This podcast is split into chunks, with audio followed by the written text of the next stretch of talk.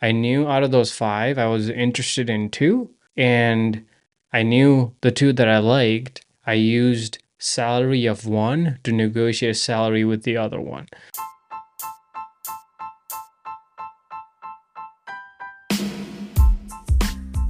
Feeling the American dream calling your name? Hold on to your passport, Global Go Getters, because the Global Go Getter podcast is your roadmap to success. From deciphering the school maze to mastering student finances like a financial ninja, we have got your back. Green card woos, house hunting hacks, we've cracked the code on those two. Join me, Kashyap Sigdel, aka Cash, as we navigate the exciting and sometimes quirky path of international life in the US. This is your one stop shop for turning dreams into reality. Buckle up, future scholars, future homeowners, future green card holders. Let's make your American adventure epic. In today's episode, we're going to talk about how to negotiate salary with prospective as well as current employers. I'm going to divide this episode into two categories or two segments. The first one's going to be how to negotiate salary with prospective employers, and the second one's going to be how to negotiate salary with current employers. So let's start off with understanding how to negotiate salary with prospective employers.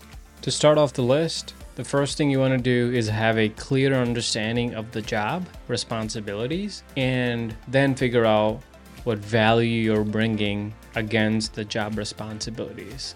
What you want to do is we, you want to wait until the very last moment to negotiate salary, to even talk about salary, because if you don't don't really understand what you're doing and if you don't understand what value you're bringing there's no point in even discussing salary because it might not even be a best fit for you. So understand the job understand the value and then delay discussing salary until the very last moment. When the time is right and when the time comes to negotiate salary kind of want to anchor high start the negotiation with a slightly higher salary range than your target. And what that allows you to do is just allow room for concessions during the negotiation.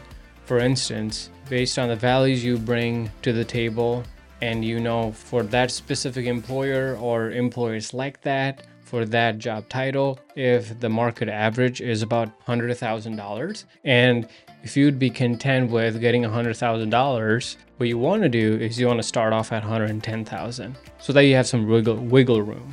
The next thing you want to do is emphasize unique skills that you bring to the table and it kind of goes back to the first point of demonstrating your value. If you highlight specific skills or experiences that set you apart from another applicant, then it just justifies a higher compensation package. If you're one of the lucky ones um, and you've got multiple job offers, then use one of the job offers as a leverage to negotiate a better salary with a preferred employer.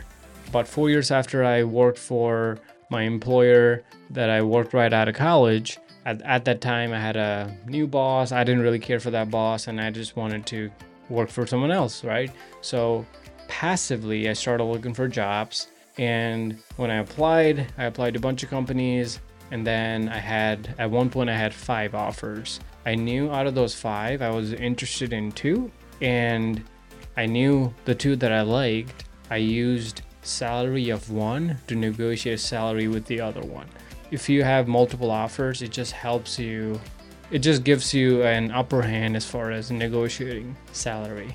When looking for a job, express genuine enthusiasm for the position and the company while conveying that compensation is a critical factor. Make sure the company understands that the compensation is an important factor in your decision making process, but overall show genuine enthusiasm for the company and for the position so that the company can also justify paying whatever you've asked them to do. The next segment is going to be how to negotiate salary if you have a job already. To start off the list, first thing I'm going to say is document achievements. As you've got to more projects, keep a record of your accomplishments and be ready to showcase how your contributions made positive impact to the company's success right? Your boss is probably going to have multiple people that report to them and it is sometimes hard for them to keep track of who did what and specific that is even tougher when when a project requires multiple people so the boss might not necessarily uh, fully understand the contribution you specifically did for that project right? So for instance if you work on a on a section of the project but that was a big chunk of that project or make sure you keep a record of that for instance if you work on a project that saved say $40000 to the to the company make sure you keep a record of those quantifiable achievements as well. The next thing is knowing your market value. Glassdoor.com is a great resource that comes to mind right off the bat um, to understand industry salary trends so you can you can go on that website enter your job title enter the location or the area where you work and based on what other employers are paying for similar roles you can use that as a leveraging point to strengthen your negotiating position. You can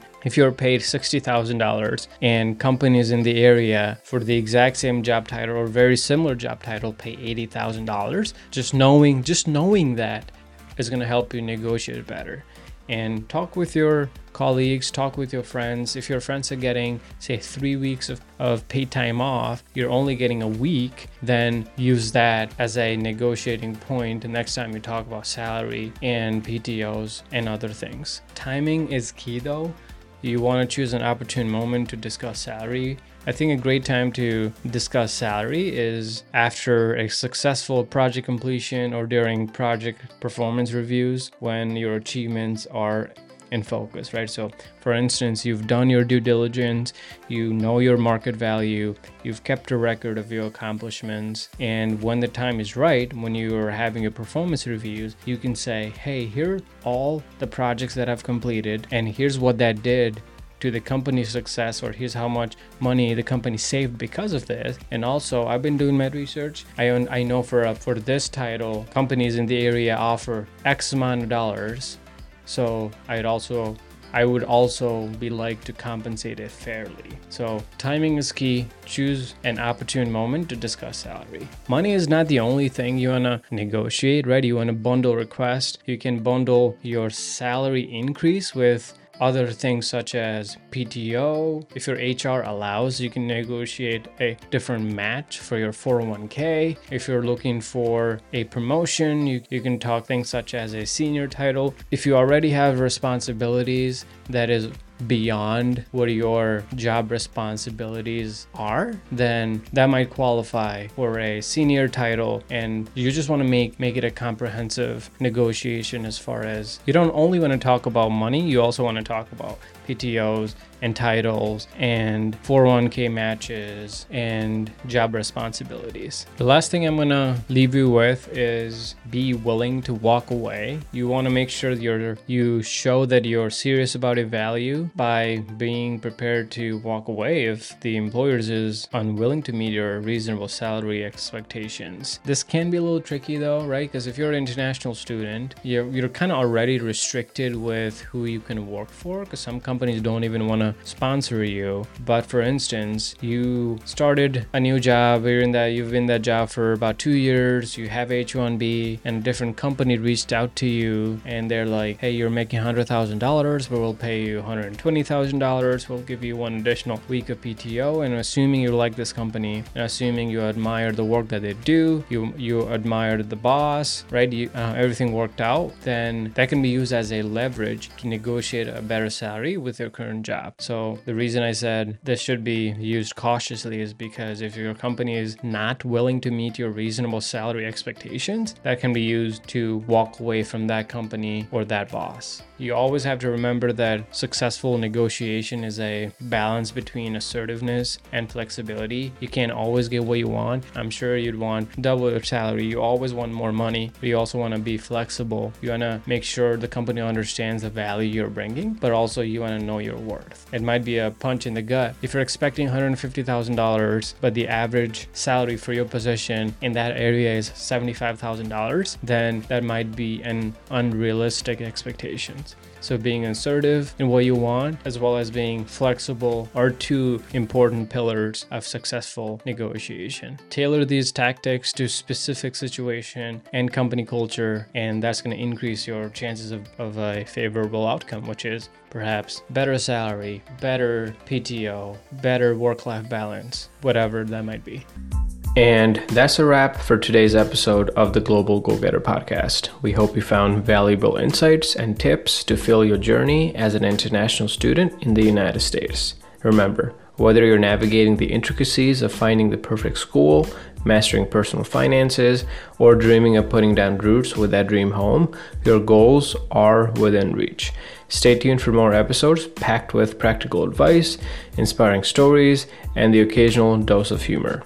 If you enjoyed today's episode, don't forget to subscribe, rate, and share the podcast. Keep those questions coming, and let's continue this conversation on our socials. You're not alone on this adventure, fellow go getters. Until next time, keep dreaming big and thriving in the US.